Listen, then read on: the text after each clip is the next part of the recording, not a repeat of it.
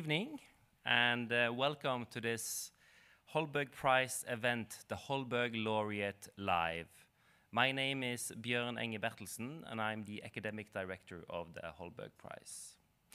A special welcome, of course, to the 2022 Holberg Laureate, Professor Sheila Jasanoff, and to Professor Cathrine Holst. They will have a conversation tonight on the theme Expertise, Democracy, and the Politics of Trust. Now, as you may or may not know, the Holberg Prize was established by the Norwegian Parliament in 2003. The prize is administered by the University of Bergen on behalf of the Norwegian Ministry of Education and Research. The University of Bergen has appointed a board for the Holberg Prize. The Holberg Prize is intended to increase society's awareness of the importance of research in the humanities, social sciences, law, and theology. Every year, the Holberg Prize is awarded to an outstanding scholar within the research areas covered by the prize, either within one discipline or through interdisciplinary work. This year's laureate, Professor Sheila Jasanoff of Science and Technology Studies at the John F. Kennedy School of Government at Harvard University, is one such scholar. She's one of the world's most influential scholars in developing the field of science and technology studies, STS. Jasanoff has also forged a unique interdisciplinary body of research at the intersection of the social sciences, humanities, arts for people and economy, SHAPE, and the STEM disciplines. In addition, Jasanoff has developed much of the conceptual repertoire for theorizing the political and policy relations of science and technology in contemporary societies. Her theoretical contributions to the political sociology of scientific governance are transformational recognizing that scientific practices and knowledges, along with the policy and legal frameworks governing them, must be understood as culturally situated and socially constructed. This topic of particular interest for us here today is captured in her collected essays, Science and Public Reason, which was published in 2012. In recommending Jasanoff for the Holberg Prize, the Holberg Committee notes that Jasanoff is a significant public intellectual who offers timely comments on topics of public concern, such as fake news and climate change. Crucially, Jasanoff combines a high level of conceptual creativity with empirical rigor and accessible writing. Indeed, Jasanoff is read not only by humanities and social science scholars, but also by natural and medical scientists and policymakers, her work being truly wide ranging and cross disciplinary, or interdisciplinary, as it were. Now, Cathrine Holst is professor at the Department of Sociology and Human Geography, University of Oslo. Previously, she was research professor at ARENA Center for European Studies at the University of Oslo and associate professor in the philosophy of the social sciences at the University of Bergen. Holst has been leader of several research projects on the role of expert knowledge in democracy and published extensively on democratic theory, political epistemology, and public policy. Until recently, Professor Holst was head of the board for the Science Studies Colloquium series at the University of Oslo. In 2020, 2021, and 2022, she's leading a multidisciplinary research group at the Center for Advanced Studies in Oslo. In 2022 and 2023, she will be visiting scholar at the Department of History and Philosophy of Science at University of Cambridge.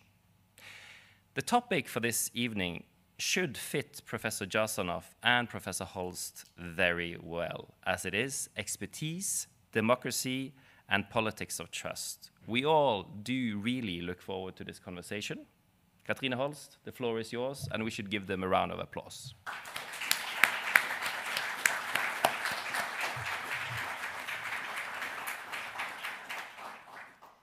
Professor Jasanoff, Sheila, if I may, uh, congratulations with the 2022 Holberg Prize.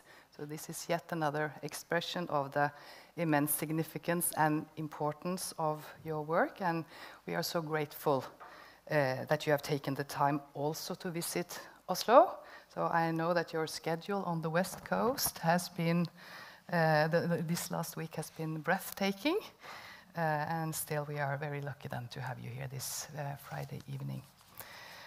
Um, I think it is uh, no exaggeration to say that you, both in the book mentioned by, uh, by Bjørn and other books, have, have provided us with concepts which have changed our understanding of the relationship between science, policy, and democracy in a, in a fundamental and groundbreaking uh, way. Uh, consider, for instance, the concept of co-production. Instead of saying that there is science and scientific knowledge, scientific development on the one hand, politics, policy making, policy on the other, uh, you have uh, learned us rather to focus on how science evolves together with political institutions and discourses. Or take your uh, illuminating notion of civic epistemolo epistemology, uh, which denotes the culturally specific expectations to how our government produce and use knowledge and expertise. And your specific idea of public reason, referring to how ruling institutions justify their authority and use of power and their practices of argumentations.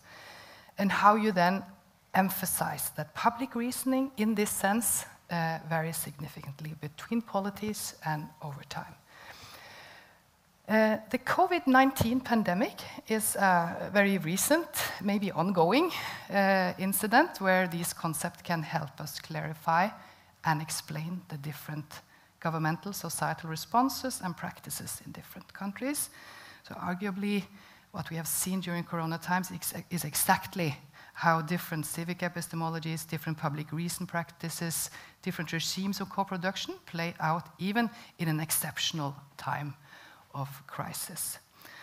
So this also comes across very clearly in the cross-national study that you have conducted together with colleagues, summed up in the report Comparative COVID Response, Crisis Knowledge Politics. Some of you may uh, know it, I'm, I'm sure. Cross-national study of the policy responses of 16 countries. Not Norway, I think, among them, but, but Sweden among the Nordic countries and many, many others uh, from around the world.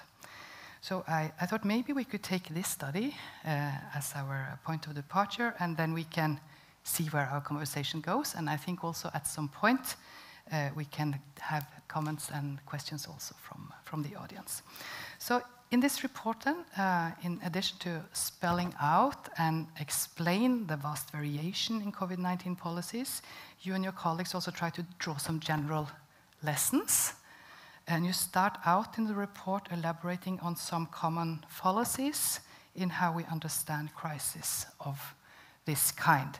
So uh, take the idea that a crisis can be understood as a play with a predefined script, the idea that we would generally know what would happen. So you and your colleagues say, no, players may decide to throw out the script and play a different game. So the predictability here is rather limited.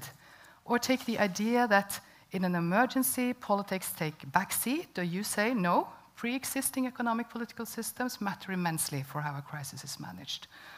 Or what about the assumption that indicators of success and failures are clear and outcomes can be well defined and objectively measured? You say no. During the pandemic, we have once more learned that outcomes measures are always value-laden, always contested, or the idea that science advisors enable policymakers to choose the best policies, you say not really. Technical knowledge is subject to interpretation, and experts really speak with one voice. Or finally, take the idea that distrust in public health advice reflects scientific illiteracy. You say, no, this is clearly a vast oversimplification. There have been debates about the facts also between experts, not only between expert lay people, and we have seen expert recommendations change rapidly during the crisis. So, I mean, you can Feel free to comment on this as you are inclined to, but maybe one uh, place to start would be to ask you to say which of these fallacies or misunderstanding, misconceptions are the most uh, serious? Uh, I mean, if you were to say just one thing, I mean, stop this, you cannot go on thinking, doing like this. Is there kind of an underlying flaw here yeah. uh, that, you have, that we have learned from this and that you have seen in this study? Well, Cathrine, thanks for asking that question, but like any good interviewee, I'm going to use it as a jumping off point for saying things that, that I would like to say. So, in a, yeah, of course. in a sense, in a sense, um, the uh, situations at the moment are old hat. That is, people have already thought about them, and disasters and crises are nothing new in our lives. The epidemic, the pandemic, has been seen coming for a very long time. I mean, some of you may have seen the film Contagion that was written as a kind of precursor, and that was based on the SARS epidemic, I think. I mean, so although nothing has hit the world on this scale, the fact that a pandemic is something to worry about it has been with us for a very long time. I remember, I think it was in December 2015, I was asked actually to come very nearby to Lund because there was a meeting of the European Commission and they were discussing the 10 great challenges facing the European Commission. One of them was pandemics. I mean, you know, so it's been there in um, policy thinking for a very long time.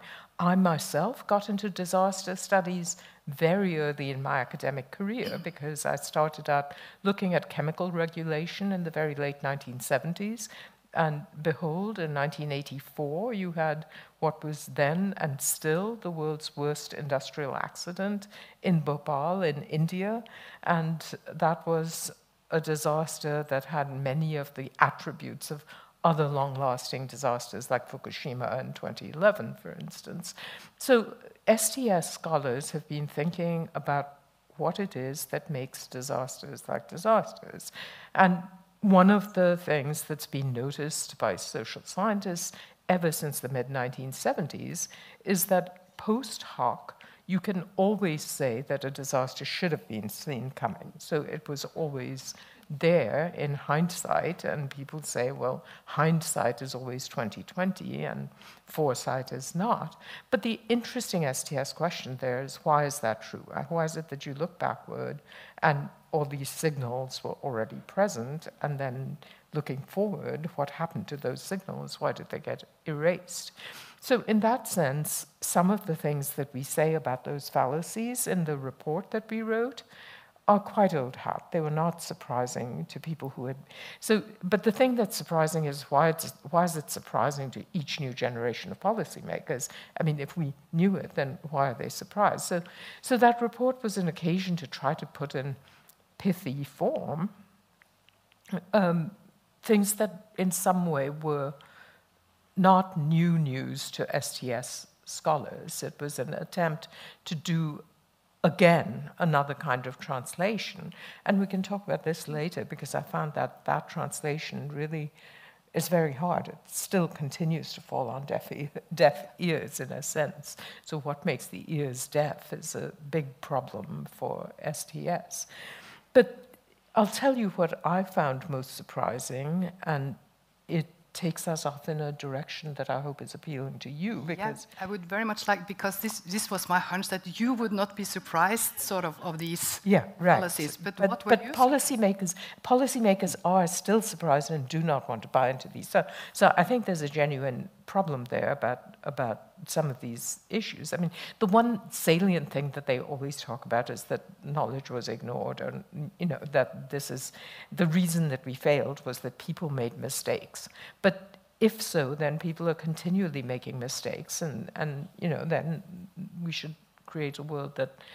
In which either we expect mistakes to be the norm and then we build the worlds differently, or we should delve more deeply into why is it that people in a recurrent way make certain kinds of mistakes.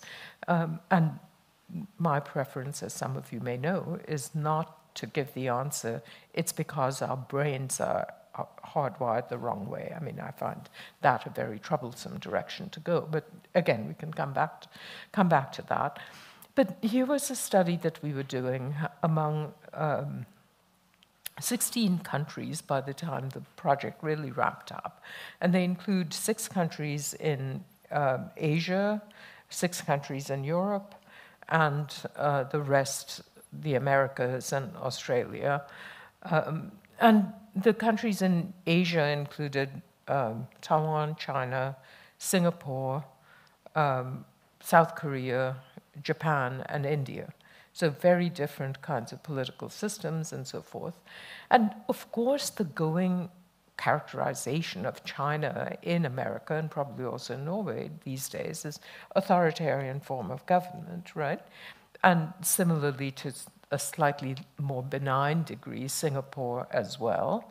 And you know, South Korea doesn't do fantastically well on the democracy index. And anyway, it's so of course, those countries succeeded because they had authoritarian governments that could impose the rules. This was the reading in the West of what was going on in some of those zero COVID countries. So, one of the most interesting comebacks we got was from our team in Singapore, who said that's not the right way to look at it. That the right way to look at it is that Singaporeans, by and large, enjoy an exceedingly comfortable form of life they have had decades to see since independence to see that their government has made decisions that has produced a very good set of outcomes for them as a society.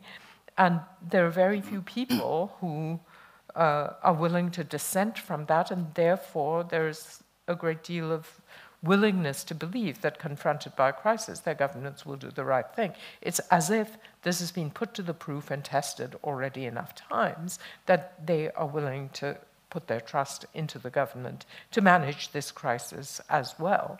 Now, that, in a way, is very consistent with what theorists of democracy from STS, such as myself, say about legitimacy. That legitimacy comes from conducting repeated experiments or demonstrations in public of things going right.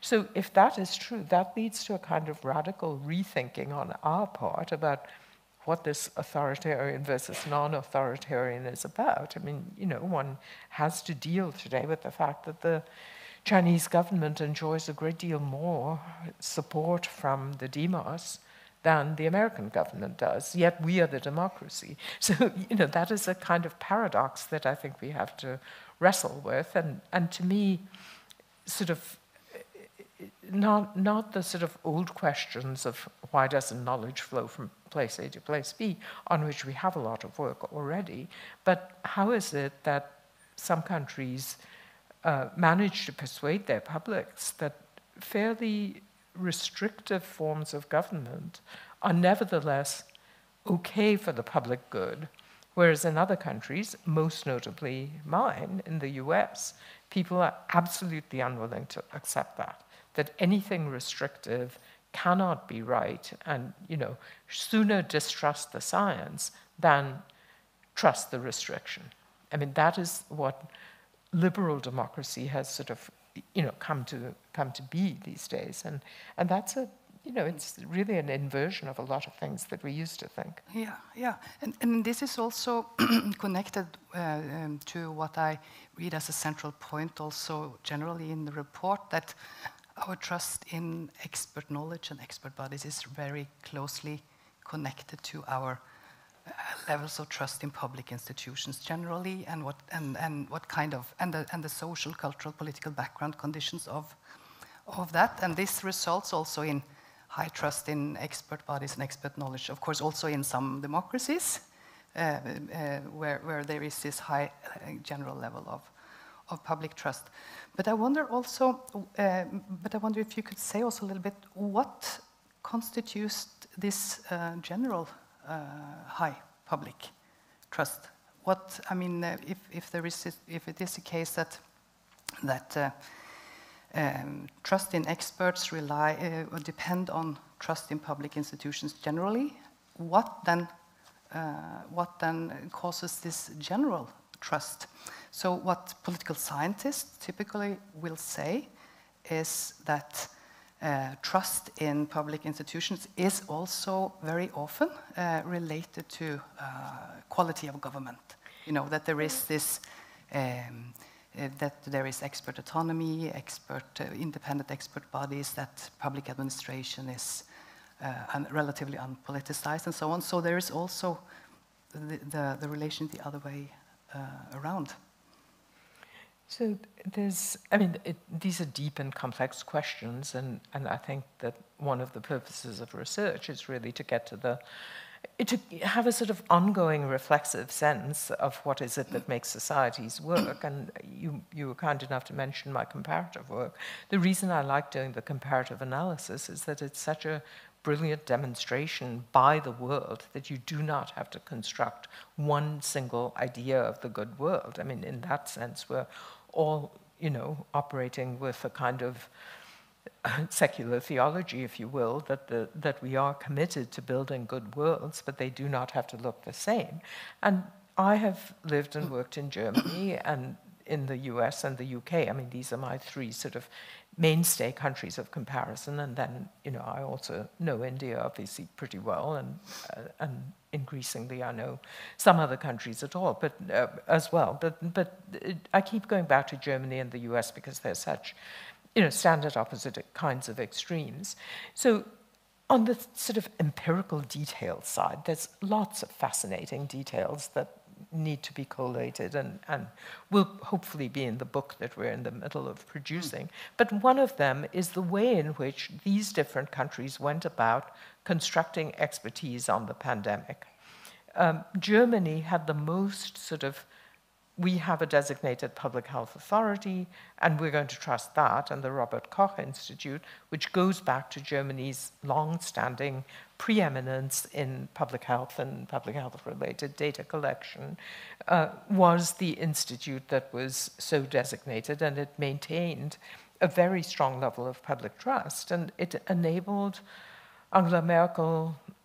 Well, I mean, not it enabled, which is too deterministic, but but she was able to get Germany's Länder, which are not by any means equivalent in their political systems or whatever, to agree that for the greater common good it was necessary to follow this way of doing things.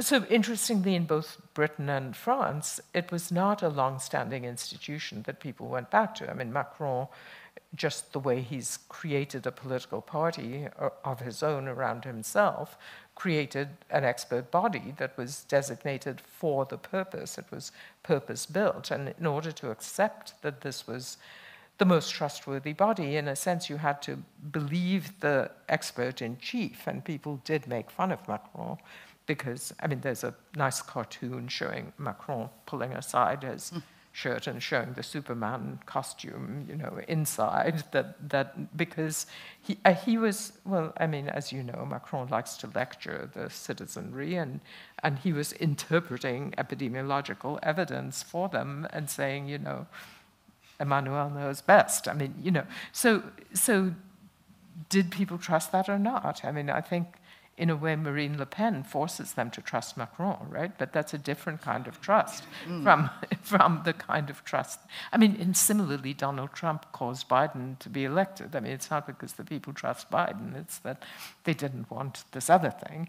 Um, but, but that's a very unstable form of democracy in a way, where people are being driven by, you know, negative feelings. And uh, so, but the entire post-war history of Germany has been built around a set of ideas about how do we produce consensus, how do we have people not go off the rails in extreme directions. You have the apostle of deliberative democracy. Mm. I mean, increasingly, I think you have to look at these people like Habermas not as theoreticians of the world, but as crystallizers of the theory of their own country, in a sense. Mm. I mean, you know, so so I think that that if you read and understand Habermas, you will read and understand a certain thing about the political geist of Germany. Um, so, you know, these are the sorts of areas in which, I mean, where we're moving to with this study is that in order to understand the place of expertise and why trust more hmm. generally happens, you have to go back to constitutional basics. You have to ask, what are the social compacts that underlie the way these countries operate.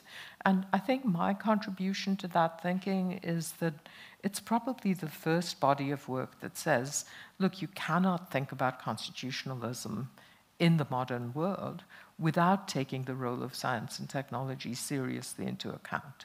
Because we have delegated so much power to the expert bodies and communities and forms of knowledge and methods of knowing that de facto for the last couple of hundred years we have been writing this kind of unseen constitution with expertise mm. which nobody bothers to question because you know there's no second amendment about expertise i mean mm. so you know you can't you can't go there um, but that I think is where, I mean, if you will also join me in this project, that the self reflection of society, of political society today, has to delve deeper into why are we delegating particular kinds of decisions to th- this or that kind of body, and what are the unseen rules that are underlying our, our trust in them. I think that it may be destabilizing at first to ask those questions, and I think people are reluctant, therefore,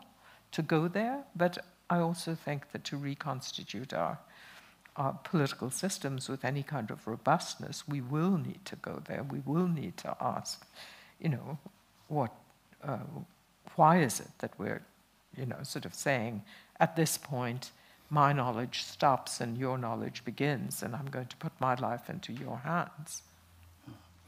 So my guess is, from what you are saying, is that you are not, uh, you, you uh, like to tease out the variation in, in political and social life. But still, you touched upon it now, there is around in public discourse is grand diagnosis of, what, of the relationship between experts and citizens, the role of experts in democracy.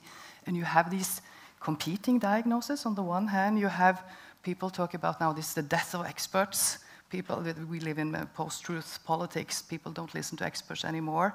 There is this populist critique of elites and experts. So this is a one grand diagnosis. And then you have on the other hand what you also uh, alluded to a little bit now that there also on the other hand there is this fear of of too much political power to expert that we see actually uh, a rising expert rule. And it was, I think, both the, we lived with both these diagnoses also during the pandemic times, and we saw expressions and examples that sort of confirmed either of them. Uh, but I wonder if you have had comments uh, to that. I mean, you could uh, say which of the diagnoses are would be most generally apt, or would you rather say that this is not uh, my guess would be that this is not, would not be your, your entrance into, into this. Well, so I keep emphasizing a couple of things. One is that there is the sheer empirical richness of the world, that people do not do things the same way. And I think it's extraordinarily liberating in a way to discover how other people do it. Partly it may make you come home and prefer your own, because all in all, this is what you like. I mean, so people often come to America and go back. Well, particularly people who come to my program often tell me that they, they're often from this side of the Atlantic, and they tell me they discovered Europe after they came to STS at Harvard. So I think that's, I think that's meant to be a compliment. I mean, they discover what, like an Italian woman was the first one who told me this, and you know, I think she discovered that out of the chaos that always is Italy and is the charm of Italy, there still is a sort of underlying Europeanness to some of the commitments. And, and you know, the, there's no question that a kind of public solidarity is far easier to generate um, in the European countries than it is in America. I mean, in America, you can find a particular state where it's relatively easy. I mean, Massachusetts could be a part of the European Union. And sometimes people talk in that way, that the new secession should recombine the world, you know, by different constitu- constitutional predilections. But the, I mean, take something fundamental during a public health crisis. What is going to happen? Who is going to be responsible for your health and for what happens to your job in relation to your health. If you do not have a national health insurance system, then you're on your own. And you can be on your own for the treatment costs, you can be, you're absolutely on your own for unemployment costs. If you die, your family's on their own for doing something with the body, your children are on their own. You know, there have been heart wrenching articles written in America about children who lost both of their parents during the COVID crisis. And, you know, who takes care of them? I mean, you know, by not having a state, by saying we believe in individual entrepreneurship, and the best solidarity is the solidarity of all individuals working to bring their own capacities to fruition however they can, you know, we have essentially, in a time of need, taken away the, the communal thing. Um, so, you know, this is, I mean, it's led me to think about the, the idea of sovereignty in a very different way in the course of the pandemic. I mean, so what do we mean by sovereignty these days? One thing that became very clear was that countries were not in this in a united way, that nationalisms very much came to the forefront during the COVID crisis, which bodes ill for our dealing with climate.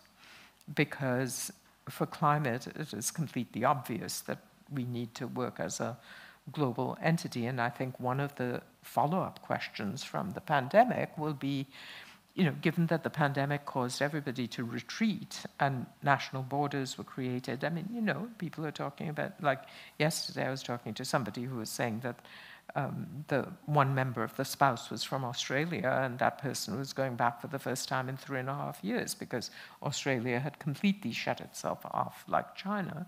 So, you know, how does that feed into a world where uh, cross-border solidarity is needed? So, so that was, you know, clearly one thing of interest.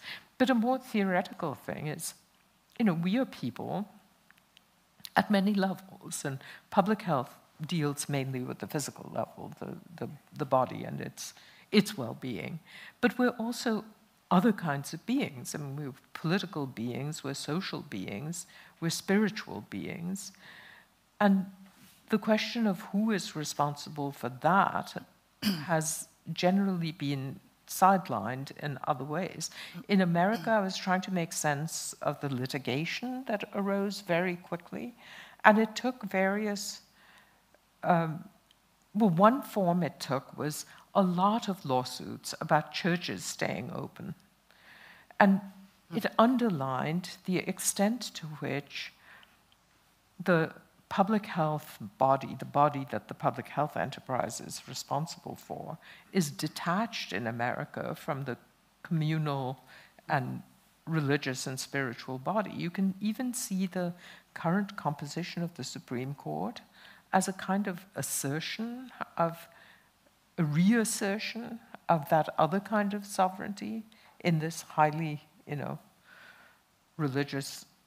I mean, the, it sticks in my mouth to say that America is a religious country because there's so much non-religious feeling, you know, in the country. But but organized religion does well in America, and you know, so the the degree to which our modern states have delegated to different expert systems of rule a capacity to exercise essentially sovereign powers, and then not considered that we as individuals do not live in one of those domains and not in the other of those domains, right? So we've delegated economic sovereignty to a whole mess of institutions, including central banks. Mm. We've delegated public health sovereignty to these public health bodies. And that's been done without assent. There wasn't a constitutional convention that says, yeah, in these times, this quarantine requirement can be imposed. It's, it's just done, and that's that, and you accept it. And if you challenge it, maybe you'll succeed, maybe you won't. In Taiwan, there was where they had very, very, very few cases. One person tested positive and was put, you know, in quarantine, and after many days, like maybe even 40 days, that person tested positive again. And so they reimposed the quarantine, and the person said, you know, I can't be infective any longer, and I need to be let go. And the, this was one of the few disputes in Taiwan, and the state's answer was no, sorry, as long as you test positive, you're going to stay put. And, you know, so there was a total acceptance of the public health authority. But at the same time, the way Taiwan closed its borders before the Wuhan virus arrived was that some insomniac public health, their CDC, the Taiwanese CDC's, some person was listening to the radio on New Year's Eve late at night and heard about this virus and called up the uh, colleagues in the CDC to say that the next plane coming from Wuhan ought to be stopped, basically, and people should be tested. And that was the way that they caught the virus. You know, this is like early January, and our shutdown was on March 13th, as I know very well. So, you know, that's two and a half months never happened in Taiwan.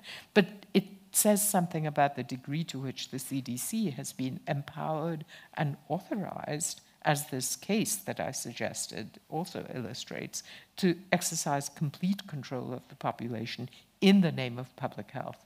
In America, we don't have that. We have a whole lot of libertarian possibilities for people to come and say, sorry, this is only executive power, it's under emergency, the emergency didn't authorize it beyond 30 days, and you need congressional, you need the state legislature to authorize it, reauthorize it. We've had a lot of litigation of that sort, or, or you know, the churches should be exempt because of religious freedom, and besides, it's irrational to say that that churches, um, you know, that restaurants can function but churches can't. I mean, you know, these sorts of agreements, uh, these sorts of arguments have been made. So, you know, it's it the the point is that the empirical differences, which are fascinating in and of themselves, are interesting because they force you to go a step below and say, what is the nature of the glue, the political compact that's holding people together? Yeah, and I, I really like your idea of thinking about the role of experts in democracies also in these constitutional terms that we too seldom does that explicitly and i mean this is this is i think a very important part of part of uh, your work to do that. And this also raises the question i think of what we think about when we talk about expertise both in pandemic times and and and, and generally.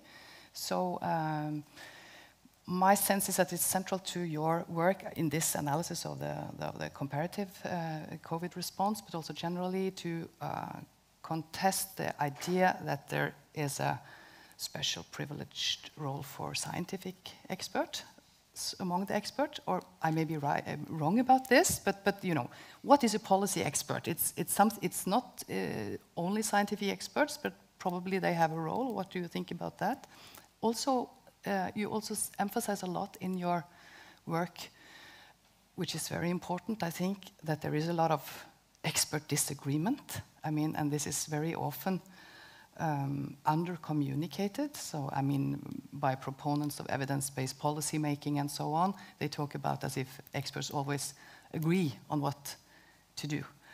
Uh, but at the same time, um, there, there is probably also, I mean, also during the pandemic and even across countries, I don't know how you see that, there were also um, not only expert disagreement, but also expert consensus on things. I mean, on vaccination policy, on probably on some effects of, of measures, and so on. So how how should we? Uh, and, and in the cases, and in these cases where there is expert uh, consensus uh, in uh, um, what it, do we then have a firm ground to recommend policies?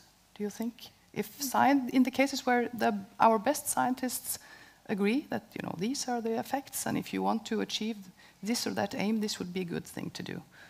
do we then have uh, sort of a firm foundation to say that we should go for this? Well, I mean, these are crucially important questions, and I should make clear that, of course, I think that there's a special place for scientific expertise, and science is multiple and varied, and it's a question of which scientific hmm. expertise often, and then it becomes a question of, well, who decides, you know, what is the relevant kind of scientific expertise? I think that the work that not just me, but my colleagues in STS do, absolutely accepts and respects scientific consensus and scientific expertise.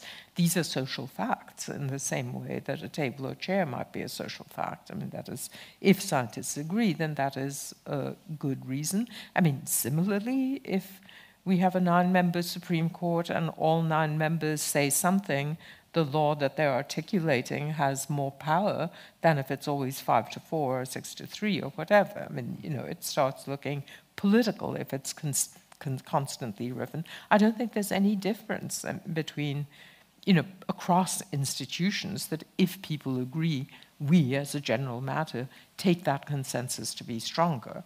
I mean, you know, I think it's a tenet of child rearing. Those of you who have children will perhaps recognize it, although it may not matter as much in Norway. In America, it's certainly a tenet of child rearing that parents should not con constantly be issuing contradictory advice to their children, that the children grow up a bit more stable if they're hearing the same thing. Otherwise, they, of course, are very clever and pay off play off one parent against the other.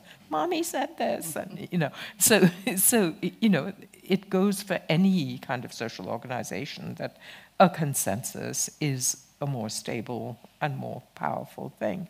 But that should not preclude us as analysts from asking, well, what is the basis for this consensus? I mean, you can have nine people who have been brainwashed all saying that this is the right solution and the emperor's new clothes after all is a is a myth of this part of the world that was a, a profound critique of consensus. It said that the child's eye untrained and unideologically biased can look through and see that the consensus is hollow right? So uh, that's not always the case, but I think that to I think it's a dangerous thing in a democracy to set apart a line of work and say that this is a mommy knows best domain where the experts no longer have a responsibility to explain things, right? I mean, and you talked about my work on public reason, and it's really an effort to say, well, okay, if we accept as a basic constitutional principle, you're going to have authority over my life, you better explain to me why you have that authority.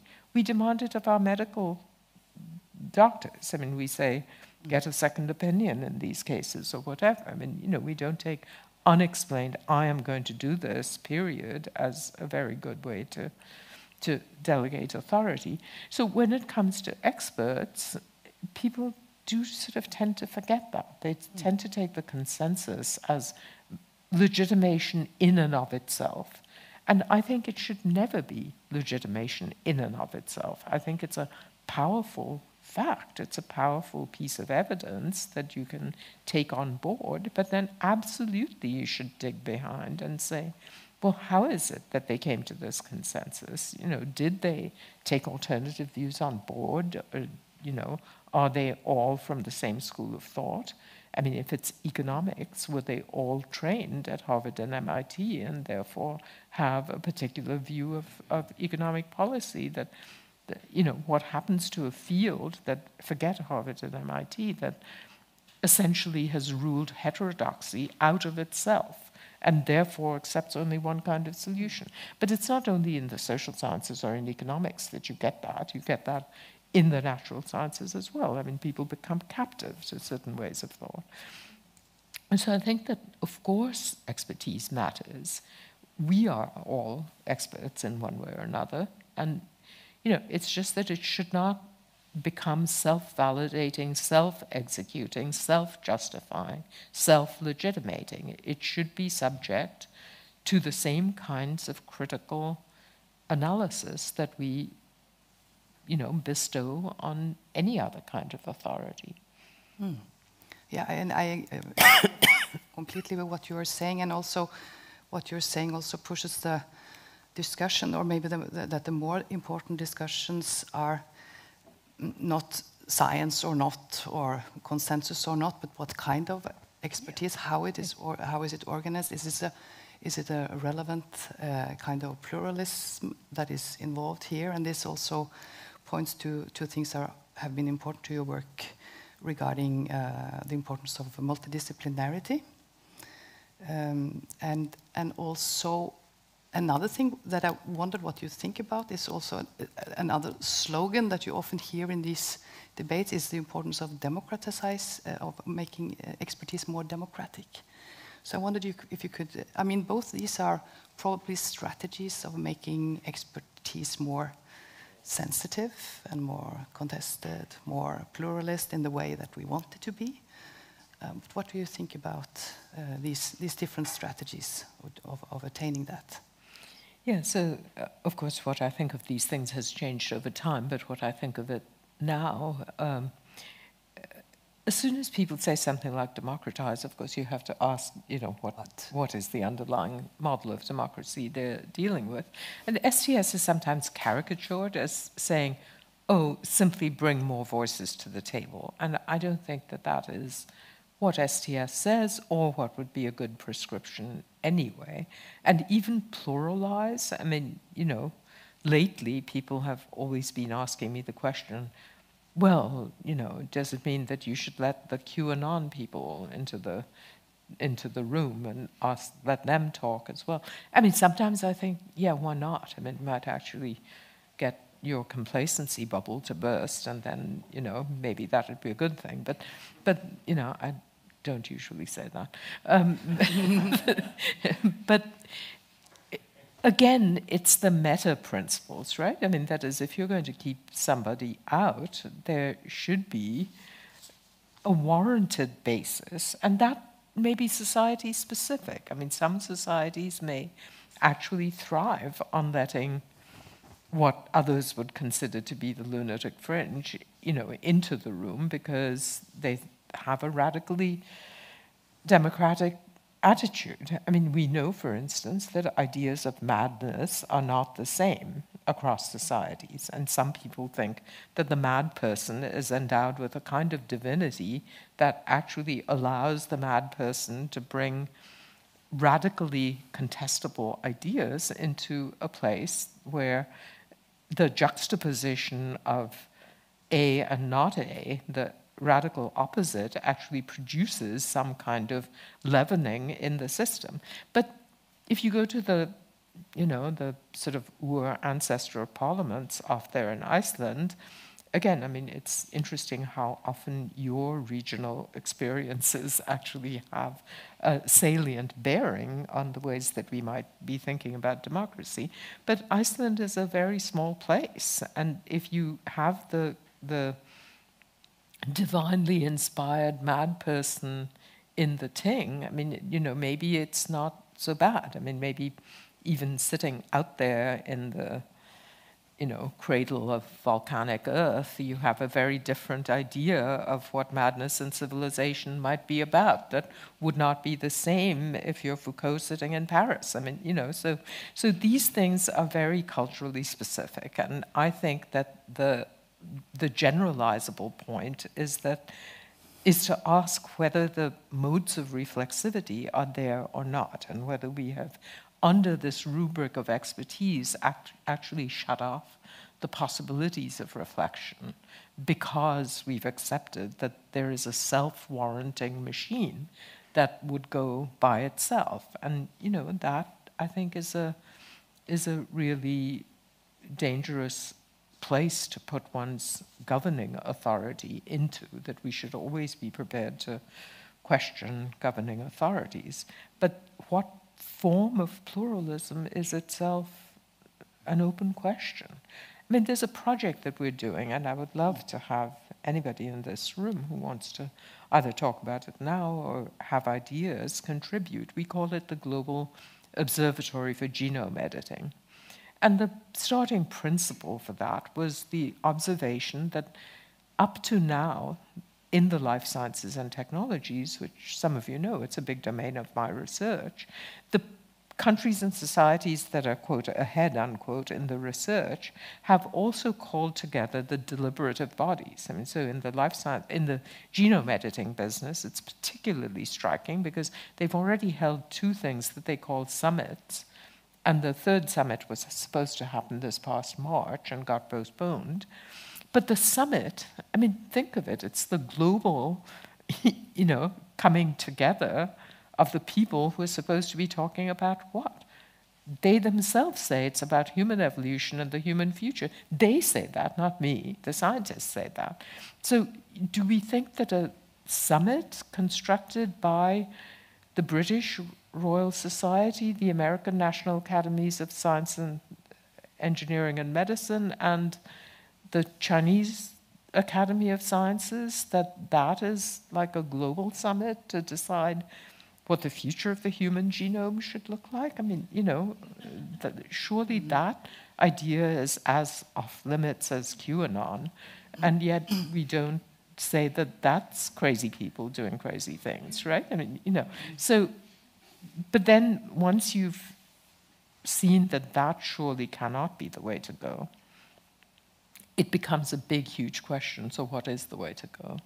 And so in this observatory, we're trying to put together in sort of little bits and pieces conversations around salient aspects of the meaning of humanness and bringing together people who don't ordinarily talk to each other, beginning with the global south and the global north. I mean, there is a big absence of, of dialogue because the professional business of ethics, to some extent, has been colonized by the same countries that have the lead in the sciences, and so they don't necessarily recognize as ethics things that are put in a different discourse and not in, you know, therapy versus enhancement. I mean, you know, maybe those categories don't make any sense to anybody else. And yet, if you say therapy or enhancement, you can have a big debate with anybody who does bioethics in the North. But, you know, like what's at stake. I mean, similarly with climate, mitigation, adaptation. Everybody gets mitigation and adaptation until you go out into the world where nobody has a clue what those words mean. So, you know, you've constructed expert domains where the language is also determined by the mm-hmm. experts. And then if you speak it, that's a great entry card. You can come in and you can say all these things. If you don't speak it, then you're just, you don't belong. So we're trying to disrupt that, but the rules of productive disruption are not laid down in the world. And economics has ideas about what a disruptive technology ought to be. I don't think political theory has yet really evolved the i mean we and there's a lot of literature on revolution but, but you know there's not as much of a literature on political innovation that is disruptive in a way that tests norms without completely disrupting solidarity. Sheila, we have now um, limited time, so I will soon open up for questions. Uh, but I had an, but I have, you know, we have a little bit more time. I could either ask you about uh, STS and you know your you, you, mentioned already that you think that there are insights from the STS that has not been taken properly up uh, by other fields in academia. Maybe you could also say then a little bit about challenges for STS, how to achieve this, and I mean the way ahead for STS. The other way we can take the conversation is that I asked you for advice regarding uh, the local context here, how we should think about, you know, uh, the Norwegian science policy ecosystem or system of, of co-production, how, how, how, how experimental should we allow ourselves to be as we stand here, not only as you know, social scientists or whatever, but as citizens in, in trying to reform our system. So where do you want to... It would be extremely hubristic of me to comment on the Norwegian research system ecology, about which I know only dribs and drabs at the moment. And so I'm just inspired when you talk about these experiments, doing think, things radically differently, because very often in, in, when you think about policy reform and, and trying to do things differently and better, Yeah. one think very often in very incremental terms, and there are often good reasons for this. For example, we have this. I've studied in my research the committee systems. We have this just in Germany these broad consensus-oriented policy advice committees. So a way to work would be to try to reform these committees, for example, so they better take up adequate Yeah. levels of pluralism and so on. So, so, but I mean, another way would be to think, no, why should we work on the existing system? Why should we experiment more with, with other things? So this is more, not necessarily advice for this system, but maybe the relationship between thinking incrementally when you work on institutions uh, compared to uh, ec- more radical forms of experimentations. Well, it could take forever if I were really to address those points. But one of the thing, things to note is that in talking to somebody like you, I'm talking to somebody who has a highly well developed, you know, field of scholarship and experience. And it's not, I mean, it'd be really foolish of me to bring prescriptive things to this conversation in a way. But, you know, so what can one say? Um, I mean, I think a very general STS point would be to say that for experiment to succeed as a method, or not to succeed, but even to produce some kind of evaluatable results, let's say, there has to be a lot of agreement beforehand, like what constitutes an allowable experiment, ethically what is desirable. Is it normal science? Is it not normal science? Is there a paradigm within which one is con- conducting that experiment? So experiments are attractive ideas, and I like them myself. And in my own building of the field of STS, I've conducted a lot of mini experiments, mm. you know, by trial and error. But it's based on both a lot of collegial support, so I know I'm not doing something completely off bounds, and a real understanding of the constraints of the system within mm. which I'm operating. So one can look cross nationally at all kinds of things, but it's clear that what works in Germany cannot be imported, you know, 100% into America or vice versa. I mean, you know, people just would not put up with it. People's understanding of a very profound thing is people's understanding of what risks they're willing to put up with is very different from one place to another and country to another and and even forms of activity against each other. Like like you know extreme sports are tolerated in America and yet the same people who do extreme sports on the weekend will insist on wearing masks outdoors hmm. and high summer weather, you know, at a low point in COVID because they're worried about transmission to their small children who haven't been vaccinated, even though this is like magic. I mean, there's been no demonstration whatsoever that the virus could possibly transmit by that, that pathway. And, you know, it, it just shows that,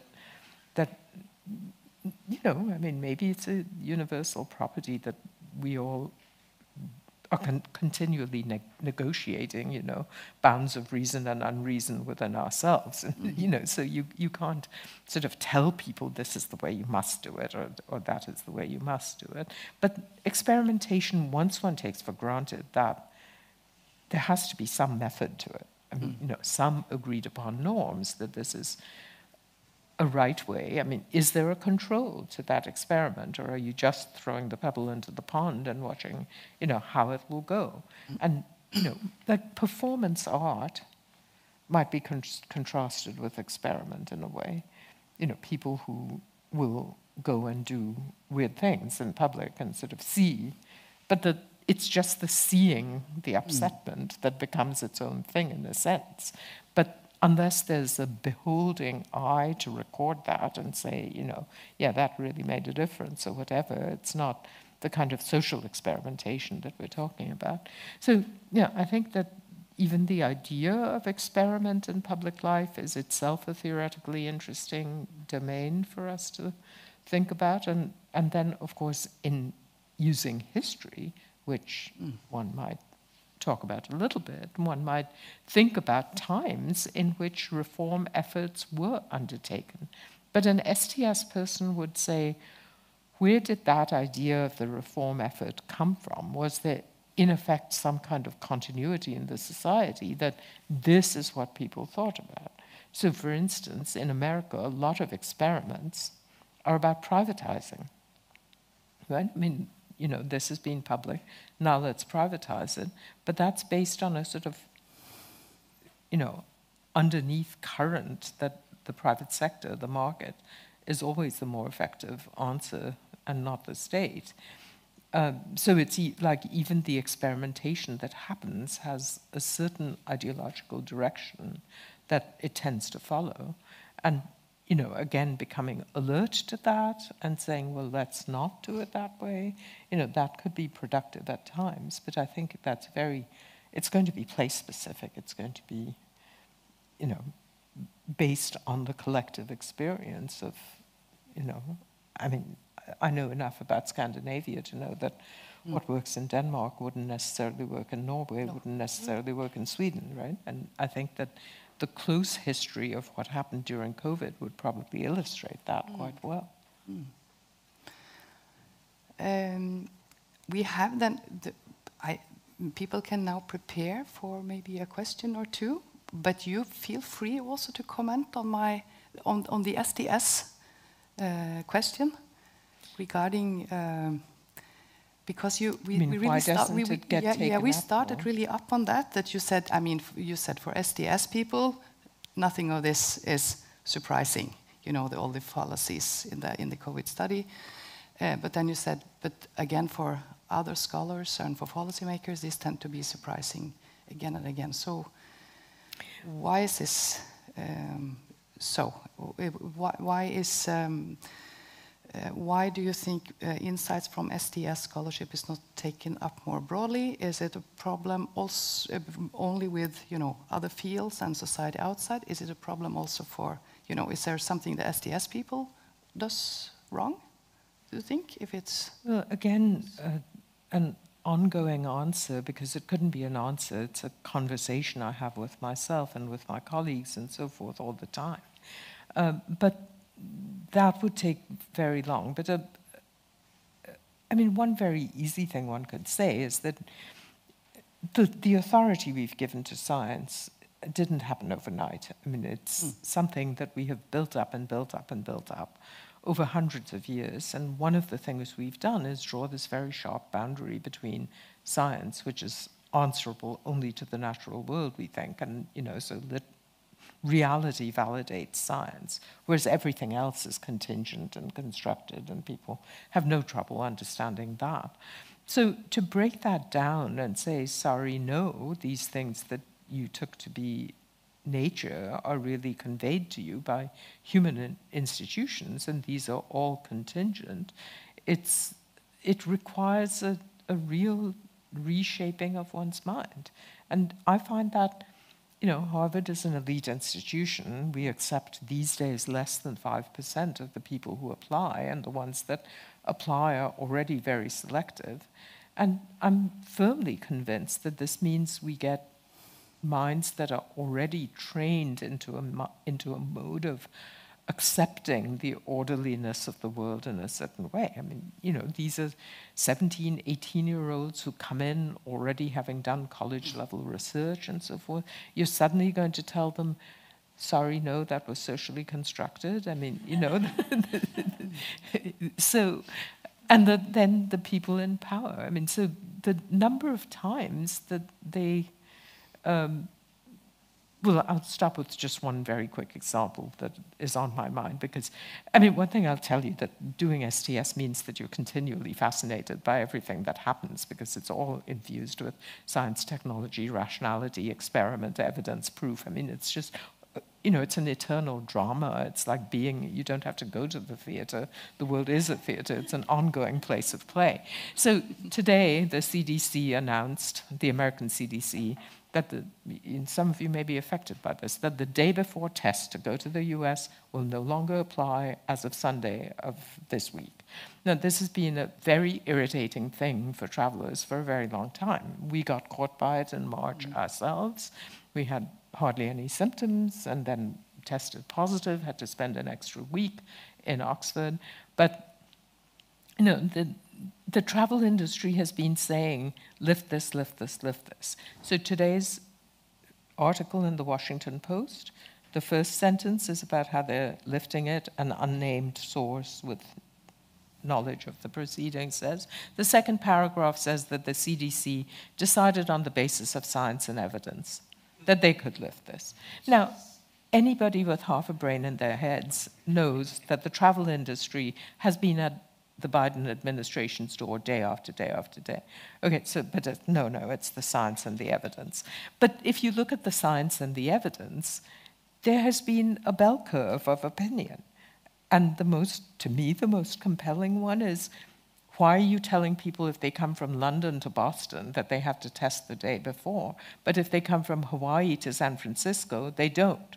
I mean, what is so great about the territorial limit that from Hawaii to Boston, you don't have to worry about who got exposed to what?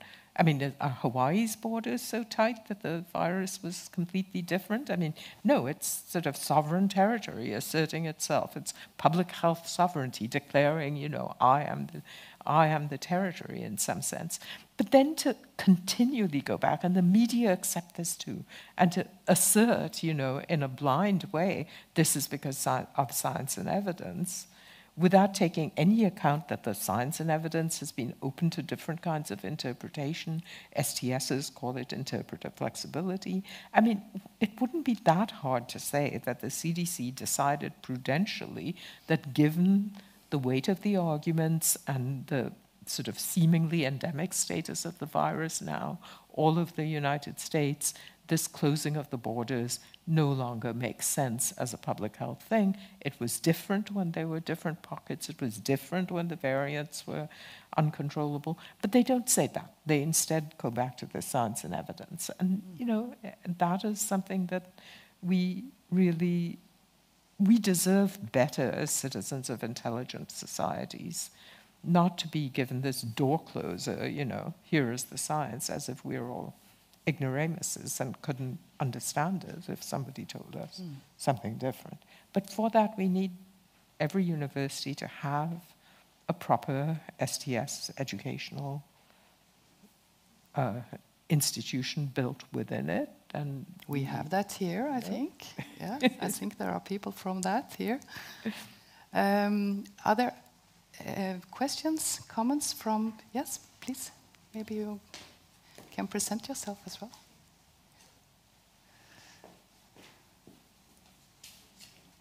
Hi. Is it? Oh, sorry. Um, I'm Emma Lengel. I'm a doctor, and I just finished my MPH or Master's in Public Health at Harvard. Um, and one of your fellows, Carl Dudman, recommended a book to me, um, Field Notes on Democracy by Arundhati Roy.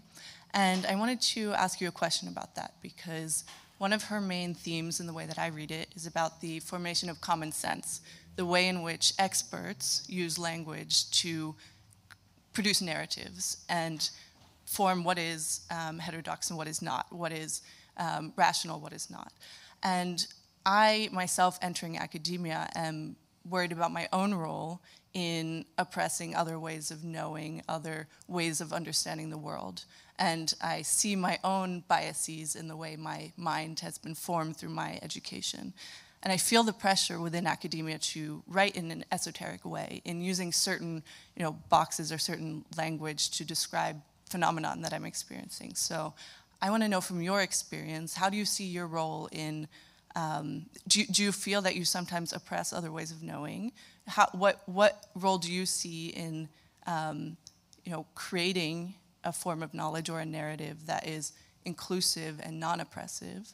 Is it possible? And, and so how do I strive to move in that direction? Yeah, well, I'm not sure that I buy into that initial proposition that creating knowledge has to be oppressive.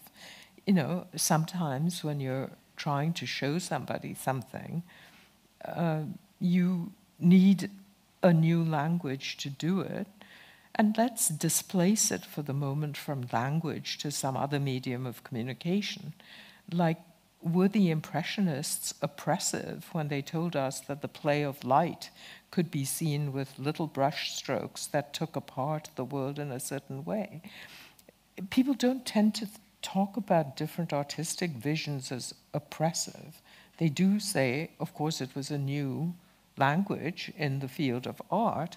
And, you know, again, I don't think that, I mean, where it becomes oppressive to me is where some alternative way is being shut down, not simply that you have opened a new window and created a new vista. I mean, maybe my thinking here is profoundly colored by the fact that I speak multiple languages. And I don't consider any of them oppressive. I consider them all liberating in their own ways. And they do have shades of meaning and they do group the world in different ways. Um, but, you know, one has to, I mean, where it begins to sound oppressive is where you insist. And as you know, the, you know, different language communities fight back. I think France had another of its episodes recently of, of trying to push back, uh, you know, franglais in, in some domain or another. But maybe it's oppressive to assert the primacy of the mother tongue in that way. I think it's exceedingly um, promising and you know optimistic that you have learned to think in these ways about your own role. But what is it that you're keeping out? I mean, I've worked enough with people in the botanical realm to know that um, one of the things that people worry about is that non technical indigenous knowledge or community based knowledge will not find its way into circulation because, although more organic and synthetic in some ways, that language doesn't qualify for the kind of um, disaggregating and fundamental uh, classification approaches that are, that are congenial to the natural sciences. But does it have to be that way? I mean, why isn't it possible for the scientist to be able to say, you know, I understand that I am grouping your world. I mean, this is where you come into my genome territory that, you know, I'm not presuming to say that the beauty of the object is captured by my molecular level analysis or understanding, but nevertheless, I too have a level of understanding, and it is best captured in, in thus and such ways. So I, I mean, I guess this goes back to Cathrine, your point about pluralism, that to me, pluralism is something about the respect accorded to other moral universes in which the metaphysics may be different, without necessarily feeling that one's own, which after all also has a morality to it, right? I mean, there's a reason why you're looking at the world in this way. So, you know, I don't think it has to be an either or, and it can also be in conversation with. Uh, so, so, you know, that's my idea of cosmopolitanism, where you accord respect but do not you know, sort of eschew the value of your, your own position. I'm not in favor of a world where all of my, you know, young proteges suddenly start seeing themselves as the oppressor because they're at Harvard. I mean, you know, they have something to contribute even if they're from Harvard. yeah. It's probably a relief. Uh, uh, a brief, uh, um, we are running a little bit out of time. A brief question from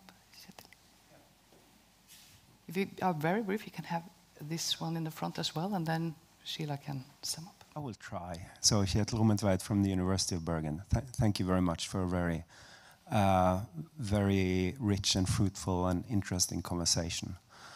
Um, so, uh, Sheila, the question is uh, I would like to go back to the COVID case that you started out with and perhaps ask you if you could look at it also from a slightly different point within your scholarship.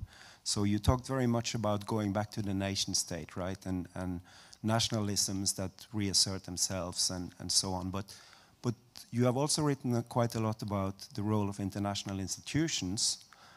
And so, I mean, one thing that would come to mind is the role of the WHO, right? And how it would be aligned with certain uh, segments of the state, like certain parts of the health authorities. You mentioned the CDC and, and so on. So th that would, could imply a strengthening of the state in certain aspects, depending on, of course, um, the, the, local conditions of that state.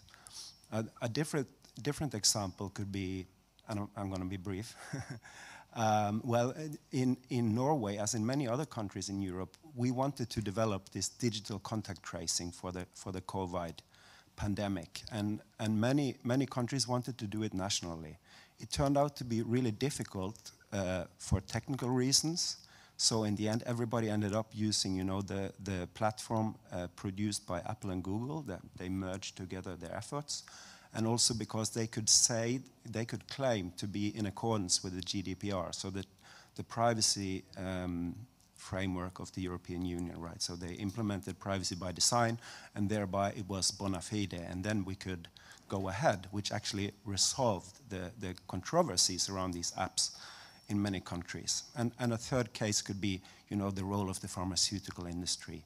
Uh, so, so these would be cases where also the international dimensions and maybe the private infrastructures are also asserting themselves and, and maybe even states at least small states like Norway become, you know, dependent. They have to trust as if, as Brian Wynne would say, some of these um, uh, infrastructures and actors.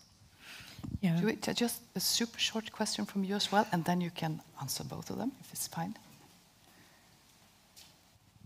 Um, yes, uh, thank you. Um, so you've been talking about how um, we shouldn't really just blankly trust experts and also given examples of how the media don't necessarily help in that attitude. So I was wondering whether you could say something about what sort of responsibilities and expectations we should have to the sort of average layperson, non-expert, when they are to form opinions about uh, questions they don't really have the expertise to answer uh, in a society where there is a certain expectation that everyone should have opinions about everything, how, how should they proceed um, given the complexity of? Okay. Um, really difficult questions in a way, both of them. Um, on the international institutions point, um, you know, I came to the West because my father joined such an institution, namely the United Nations, and and so I grew up very much a believer in globalism and have gradually had to unlearn various things uh, while still maintaining, as I said before, a belief that many of the problems of our world absolutely have to have global governance. And I think you were alluding to the fact that I write about these things.